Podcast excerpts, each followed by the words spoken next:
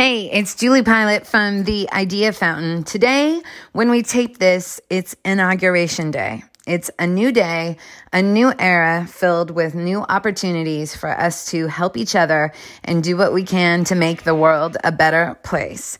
I decided to tap in and talk to one of the wisest people I know, Gahl. Ever since I first moved to L A in the early two thousands, I've thought of him as a spiritual mentor. You can follow him on Instagram at Cosmic Navigator. Today, we're going to talk about his new book, The Astrology of twenty twenty-one, and everything happening in the world. I hope that you're having a happy new year so far. Uh, I really appreciate you bringing me and the Idea Fountain into your life. And I really appreciate you being a part of mine. All the episodes are available on Julie Pilot dot co, J U L I E P I L A T dot co. And uh, thanks so much for listening, sharing them with friends, writing reviews. It all matters so much. With that, let's kick into Season four, Episode two of The Idea Fountain.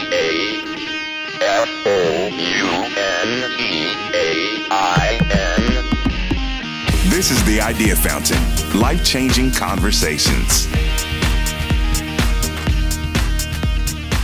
Thanks for coming on The Idea Fountain, Gahl. We're going to talk today about your new book, The Astrology of twenty twenty-one, uh, Out of Darkness, Light. But I, I'm more than anything, I'm so excited to reconnect with you and just really introduce you to people for everything you are. Uh, I, I really look at you as a healer and a guide and a mentor. And even though I find the astrology part fascinating, I love that your Twitter bio says thinker and storyteller and, um, Uh, surfer of synchronicities, which is one of my favorite things. So I really am excited to bring all of that um, magic into the conversation today. And uh, we're taping this today on Inauguration Day. I don't know. Uh, you're in Palm Springs right now, right? Uh, no, L A last time I checked. Oh, you're in L A. Okay. I think... Um, no, I think um, maybe I was seeing in your book that you had written in Palm Springs and I thought you relocated. Yeah. No, no, no. I um, I go there a lot. There's something really special about uh, Joshua Tree and Palm Springs. Uh, for those of you who are not in California, um, I think the land in California is very, very strong. I mean, for somebody who traveled the world and came from Israel, a place where the land is also very strong because it was and still is some kind of a bridge between Africa, Asia, Europe. Not only a physical bridge, but also a spiritual bridge, a mental bridge, a storytelling bridge. So for me to come to California was almost like um, a natural transition because, uh, first of all, it's almost the same climate. I was uh, working in a lot, the way I basically supported myself during university when I studied psychology in Israel was um, being a gardener. And then before that in the army, I actually joined a special unit that creates kind of villages. So I was a gardener there as well. So my connection to the tree of life started with real trees. You know, I think that my first lessons about Kabbalah, uh, even about yoga, you know, you have your yoga, you have your tree pose in yoga and, and tree of life in Kabbalah. Of course, I think I learned a lot about the tree of life from being a gardener and seeing how the trees function with Mother Nature. So for me to come to California was almost like an extension. It's the same climate, same plants, uh, same weather. Mm-hmm. Uh, and there is something about California, and I think that that's why it's called the Golden State, not because gold was here, but again, it's all synchronized, as above, so below, as within, so without. So, uh, of course, it is a land that has some gold to lure people who are very much into exploration and pioneering. So the spirit of going there, looking for gold, brought, you know, in, uh, brought so many people here. But I think that gold is, at least in astrology, gold has to do with creativity. You know, in alchemy, they tell us that we can transform lead into gold. Not really, but it's symbolically speaking. But it talks about uh, the philosopher's stone, for example, in uh, alchemy is imagination. And there is no other place, I think, in the United States that allows people to imagine so much like here. Uh, if it's technology imagination, if it's uh, philosophical or poetic imagination, like the Bitnica revolution, or the cinema, or cultures in general, or music. So I think that California is a land of the gold because it relates to that Leo energy, because Leo in astrology is associated with gold, and Leo is creativity, Leo is entertainment, Leo is performance, Leo is sports, uh, Leo is being bigger than life. No wonder that California is one of the biggest economies on the planet, not in the United States only. And the whole idea of uh, will, because the key word for Leo is I will. And the place where I find that energy very, very strong is a lot of time in the desert. Overall, you know, Leo is a fire sign, a fixed fire sign. And if you think about where is climate-wise a place where the heat is fixed, you know, don't forget that Leo is about end of July, August. Obviously, it's in the desert, you know. So uh, again, I think that there is something really interesting about Palm Springs, the fact that it did have water before. You know, it's not like one of those cities that people decide to build and that's it, that there was water there. And there is something really special about the vegetation, the uh, um, energy. And also in, in uh, Joshua Tree. Joshua Tree is, is a very sacred place for me. I always go there when I need to recharge. So that introduction to the book, I did right there. Oh my God, that was a long answer. I, I mean, I love it. And we're gonna we're gonna talk about your storytelling and how things are layered upon layer, um, and how things are connected. But I love that you're speaking about how connected we are with the earth, because in Los Angeles this morning on Inauguration Day, did you feel the earthquake? Yeah, it was there. The earth was speaking. Okay. Yes, at least, uh, it was, it was, uh, it was just a tiny little earthquake, but it was funny. You're the first person I thought of, Gahl, because um, you had given a warning that these few days, the eighteenth through the twenty-first, we're going to be connected to aggression and a different energy. And then when the earth shook, I was like, uh-oh, I thought we were in the clear, but maybe not. No, what's happening specifically now is we have something pretty rare that last time that happened was forty-two, nineteen forty-two, forty-one, not too far, not too far from uh, the uh, Pearl Harbor attack, if you remember, because we have Saturn, uh, sorry, we have Mars, uh, the god of war, on top of Uranus, the god of uh, unpredictable, crazy energy, which is also called an awakening, on top of Black Moon, or Lilith, which is associated with seeing the worst in other people and being misunderstood. All of them in Taurus, and Taurus is Mother Nature, but Taurus is also values. And that's why we are going through a shakeup of the values. I think that the people that are today going through the most amount of shakeup are the followers of uh, QAnon, which constantly delayed their prophecy of what's going to happen, the plan, the plan, the plan. And of course, uh, thank God, uh, nothing happened for them. So there is a collapse of what is called in psychology cognitive dissonance. And when I studied psychology in Israel, Uh, we studied quite a lot of cognitive dissonance. It's the idea that people can hear, have two completely contradicting ideas in their brain and not connect them, which is very much against everything I stand for. Like you said yourself, I really like seeing the one in everything. Uh, I think that that's something that anybody who delves in yoga, mysticism, imagination, anything that has to do with healing, you know, in fact, anything you do really well, eventually you get to the point that everything is connected, because everything comes from the one, everything um, strives back to the one. If you look at ed- any mystical tradition on the planet, it doesn't matter if it's shamans from Siberia, uh, wise men and women and sages in Native American tradition, Kabbalah, Sufism. It doesn't matter if it's Ifa in Africa or, or Aborigines in, in, uh, in Australia. They will all tell you everything comes from the one. And later on, it started breaking into the finite. But the infinite is the origin of the finite. The absolute is the origin of the relative. Uh, so out of the one come the many. It's many different ways of looking at it. So oneness is the source of everything. So cognitive dissonance is the disease that does not allow us to look at the one, because it helps you put two contradicting um, forces and get you stuck in a subconscious duality. And when that breaks, it creates a lot of um, aggression, because you feel cheated by who? By yourself, obviously. And that's the worst kind of cheating. So that's, I think, what's going to happen in the next few uh, days. But still, until the twenty-first, tomorrow, we are facing this very difficult aspect, which has been brewing for a month. So it's we've been talking about it every Sunday for, for a while now. And And it's being also in the summer, if you remember the time of the uh, explosion in Beirut, it was very, very similar, because what's happening, Uranus goes back and forth, back and forth, and now at least it's going forward. So we can hope uh, for better times. Uh, today, I want to talk about what's happening in the world and what's coming for this year. And I also want to leave some time for a few questions, but I want to talk to you about your style, which is fascinating for me, to me, and the encyclopedic knowledge that you had. Uh, it, it's interesting. You were just talking about everybody being connected and the one.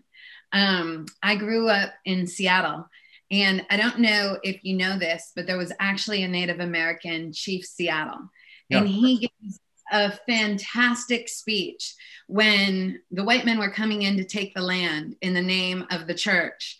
He said, you know, we're going to leave in peace, but I think you're going to find out your God and our God is the same God. and, uh, That always really stayed with me about the oneness. What I love about the connectivity you bring into your storytelling is it would be easy enough in astrology or numerology to say, oh, twenty twenty-one, that adds up to a five. And in numerology, that can be war and instability. That'd be a good story. But you take it to the next level, and you'll also say, and I hope I get this right, in Arabic, five is Hamsa. And a Hamsa is the hand with the third eye in it for protection. And also um, the universal sign for danger is stop with the hand up. There's just so many layers. How do you do your research? Do you have a photographic memory? You're just no. taking in so much all the time. No, I wish I did. If I did, it would have been much more simple. Um, no, I think that what happens, uh, even when, um, even in psychology, they did a lot of studies about that, uh, that when you ever, when you, when you study something, when you read something, when you look at a movie, when you learn something, or let's say when you get a piece of information, and it has been, and it has an attachment to an emotional component, you tend to remember it much more if it's just information. So that's why people make the news very sensational, because just reporting is not going to get stuck in your brain. What will is if there is an emotional component, if there is an emotional attachment to the email, it will be sent and will be read. So I think that uh, what happens with me is that whenever I get any kind of piece of information that fits in that oneness, that clicks into a connection, it makes me happy. You know, it's almost like uh, when you feel a very beautiful synchronicity of just, you know, walking in, uh, at, you know, you're walking in Paris when everything's open up, and that suddenly you meet uh, your teacher from high school. You know, what are they doing here? Why are we meeting here? That emotional connection of that story of meeting that person will be engraved in your brain for a long time. Also, because it's such a beautiful emotional Um, connection that you're going to start sharing it with other people. So the two tricks to remember things and to have it in your brain is, first of all, to always look for the emotional component of that information. And if there isn't, to make one up, you know, to attach it. And the other one is to constantly share that piece of information. Because even in Kabbalah, for example, every letter in the Hebrew alphabet is associated with the sign. And the sign and the letter for Libra, balance, is Lamed. And Lamed in Hebrew, which is coming from Phoenician, of course, uh, Proto-Sinaitic uh, alphabet, you know, the first phonetic alphabet we have on the planet. Lamed means to learn and also to teach. And it's interesting because the word Lamed in, in, in the ancient languages meant that thing that you um, uh, use in order to teach an animal, uh, to tame an animal in a sense. So there is something about um, the idea that when you learn something, the only way to really remember it is to teach it. For example, that's why in the university, when you do a master's degree or a PhD, they ask you to teach the B A kids or the master's uh, students, because when you rehearse something that you just learned, you're going to remember it much more. So teaching and learning is basically the same. So for future um, attempts of studies, if you can attach an emotional component, that's when the worst thing is to study in university something you don't like, because it's a waste of time. You're going to forget everything. And to immediately, when you learn something interesting, to share it. That's what Kabbalah is all about. Kabbalah in Hebrew means to receive and to accept. the only way that the creation can continue working is giving and receiving, giving and receiving. I love this so much. The podcast I do, the Idea Fountain, life-changing conversations, is all about people that have changed my life by something they said or did or the way they made me think. And even that one little nugget right there that you just gave about when you learn something, the emotional connection and sharing it really helps, because um, I'm a big note taker, right? And would think I'd need to write down every single word and memorize it, but that emotional connection, that's, that's powerful. I also like and am fascinated with the notion that you have a psychology background. And I've also heard you say that scientists should be mystics and the best mystics should be scientists. Can you share a little bit of your view of the science and New Age connection and why it's important? You know, I think that um, we have to, I mean, first of all, you know, people say the father of astronomy is Kepler, for example, Johannes Kepler, very famous uh, astronomer, but he wasn't really an astronomer, he was an astrologer.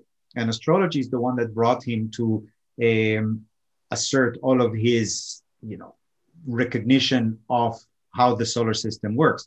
So up until four hundred years ago, all the astronomers were astrologers. It was part of that uh, same body of language, body of, of wisdom. And if you look at, for example, um, Einstein, he always said that uh, any scientist or any physicist should be interested also in metaphysics, not only in physics. Metaphysics is that which above, you know, physics. I think that it's something that was obvious to a lot of people in the past, and that the idea is that you could combine your left brain, which tends to be more scientific, more logical, with your right brain that tends to look at things from a God eyes view. And that's why we have that corpus callosum in between, that bridge between the East and the West, the feminine, the masculine, the yin yang, the right hemisphere, the left hemisphere.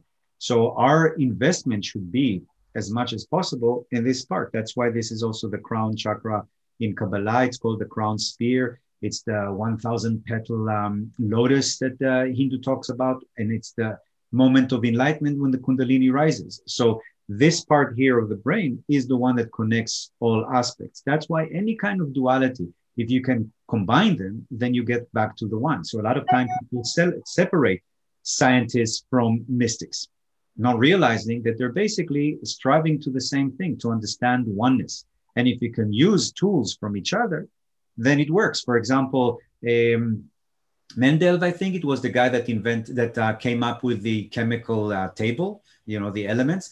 He got it in a dream.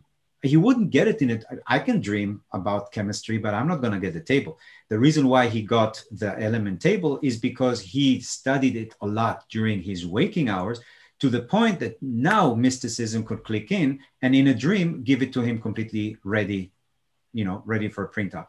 So there is a breach. For example, the Tao of Physics, if you ever read it, from Capra, is talking about how uh, mystics uh, from Taoism and Hinduism are basically been saying the same thing that modern physicists started.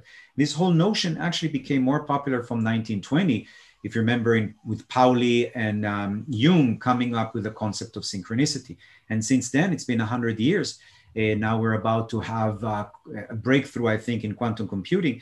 It's basic, quantum mechanics is very much the marriage of science and mysticism. I don't think you can be a modern physicist without having inside of you some mystical component. You might not call it mysticism. You might call it mindfulness, intuition, spirituality, openness. I meditate, but I don't believe in anything. Okay, it doesn't matter. But you're going inward to look out. Yeah, the connectedness to the source, and also the discipline of studying. I love, our friend Laura Day often says the best intuitives are E R doctors, right? Mm-hmm. Because they've done the work, but they need to think quick and pull things Precisely. in. Um, uh, I'd like to invite anybody uh, that has joined us in the Fireside Chat to actually um, let us know in the chat if you have a question. We're gonna um, have a few minutes to take questions here at the end, but uh, no small answer, Gahl. It's in your book, but twenty twenty-one, Out of Darkness, Light.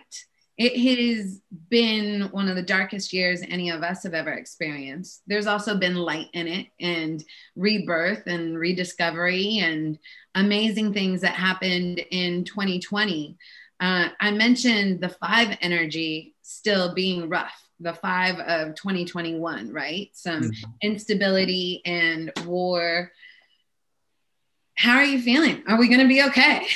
Of course, we're going to be okay. I mean, uh, this is not the toughest year in human history, obviously. Uh, two thousand twenty, definitely, even in the book of two thousand twenty, there was a chapter there about how a Saturn-Pluto conjunction that happened in January uh, twelfth of last year was the reason why a lot of astrologers were very concerned about two thousand twenty, because that conjunction is Pluto and Saturn, which is the worst kind of conjunction possible. It happens around every forty years or so.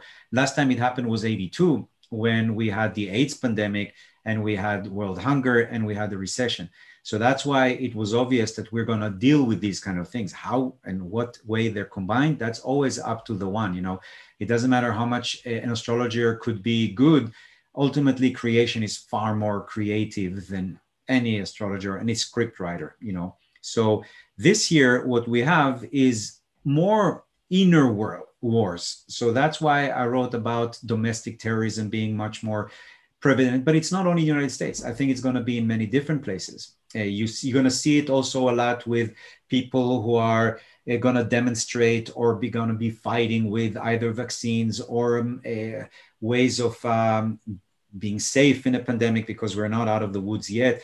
So you're going to see that much more, but five is a pro- problematic number, you know, so it's not the easiest. And the times that it's a little bit more powerful is in February, November, and December, when we're going to have on top of everything, Pluto, uh, Saturn um, is squaring with um, Uranus. So that's also square, also talks about war, you know, when you somebody squares off, they're fighting. So we have two planets. One of them represents more traditional energy and the other one more revolutionary and futuristic, one more old and the other one more young, fighting with each other as they uh, did in two thousand one and as they did in two thousand eight, you know, years that you can remember are not like the happiest years, but it is a time of major, major um, uh, change. And we are coming in February eleventh, twelfth, we're going to have seven uh, heavenly bodies in Aquarius. It uh, hasn't been there since um, February fifth of nineteen sixty-two, if you remember the dawning of the age of Aquarius. And having Saturn and Jupiter together in Aquarius, which is a big deal. It's the, you can say, a dawning of a new age. Uh, last time happened fourteen oh five, which was right between the period of Europe resurrecting from the Black Plague, which happened in the middle of the fourteenth century, to the Renaissance that started happening approximately in the middle of the fifteenth century. So maybe we are ahead of after a plague and before a big Renaissance. Right. Um, I love that you say astrology is the color palette, but we're our own painters of our lives. Mm-hmm. I have another friend that says astrology is the weather report. It just, you know, it's a good, uh, you know, suggestion to take an umbrella if it might rain. Um, you really do a phenomenal job deep diving on all the signs in your book. And um, I recommend everybody to get it because there's so much wisdom in here. Oh, Before we wrap, we have a couple of questions. Um, Cassie, I know you have one.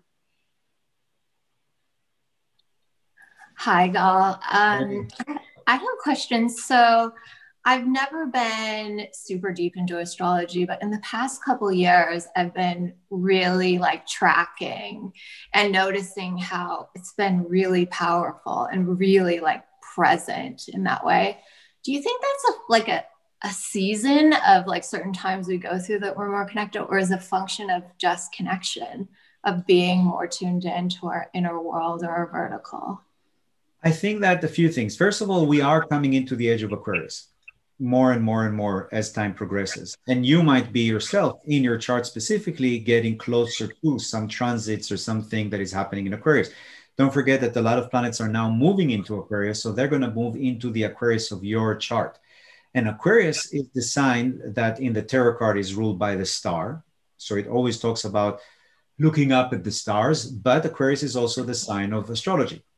So it makes sense that as we get closer and closer to the age of Aquarius, and maybe you are connecting more to the zeitgeist of Aquarius, that you're suddenly more interested in the stars. Yeah, it totally makes sense. Hmm. And Debbie, I know you had a question uh, also. Oh, you're on mute.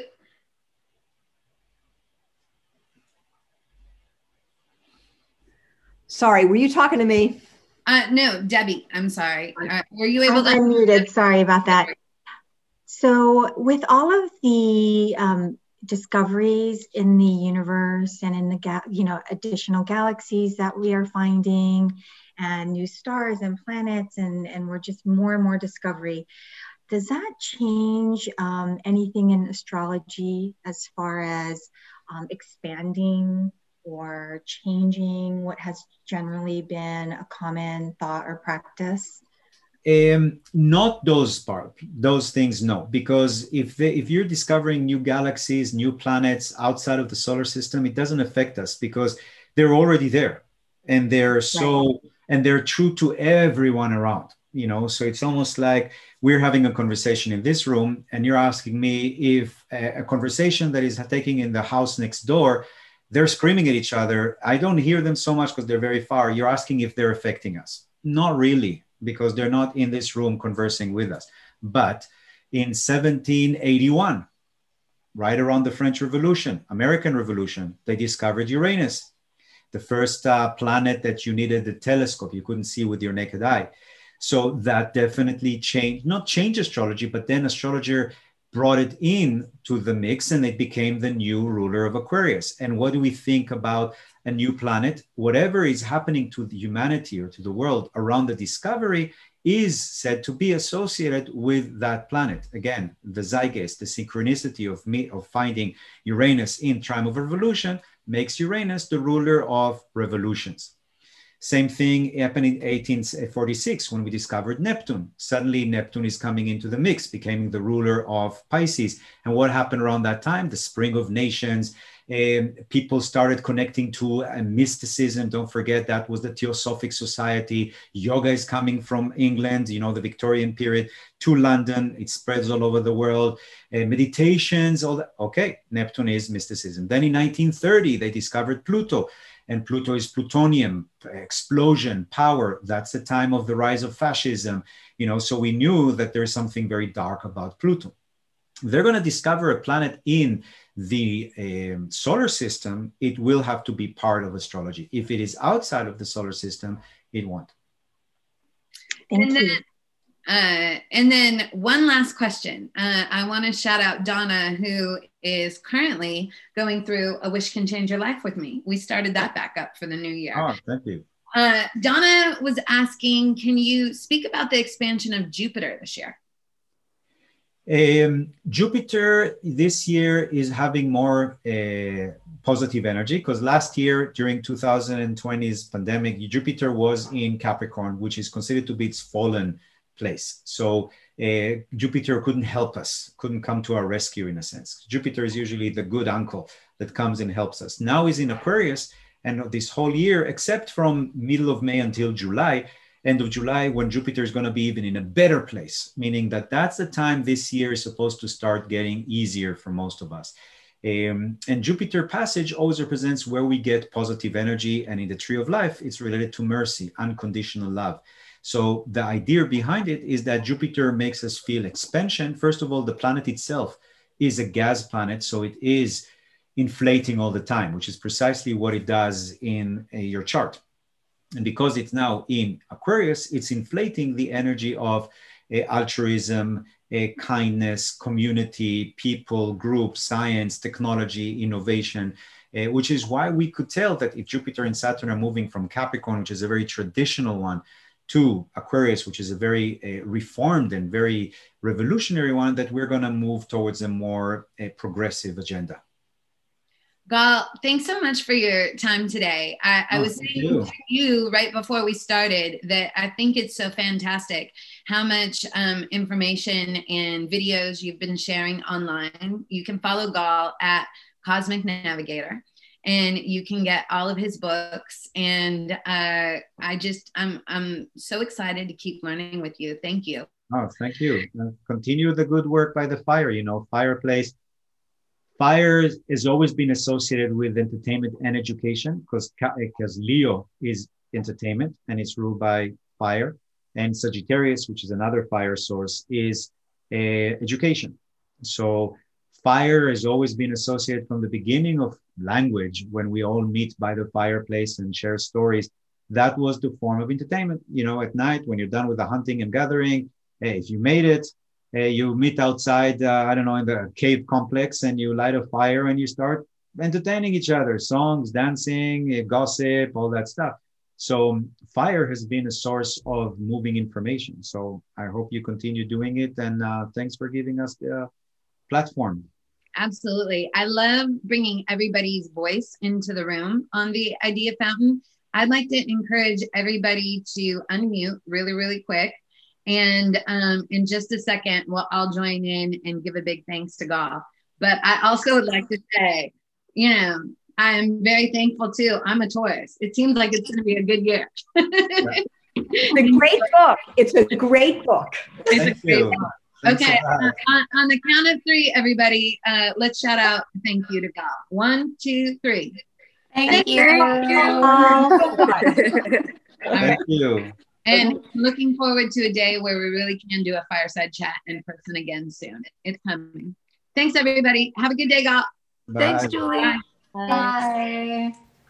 All right. You have been introduced to Gahl. This book is incredible.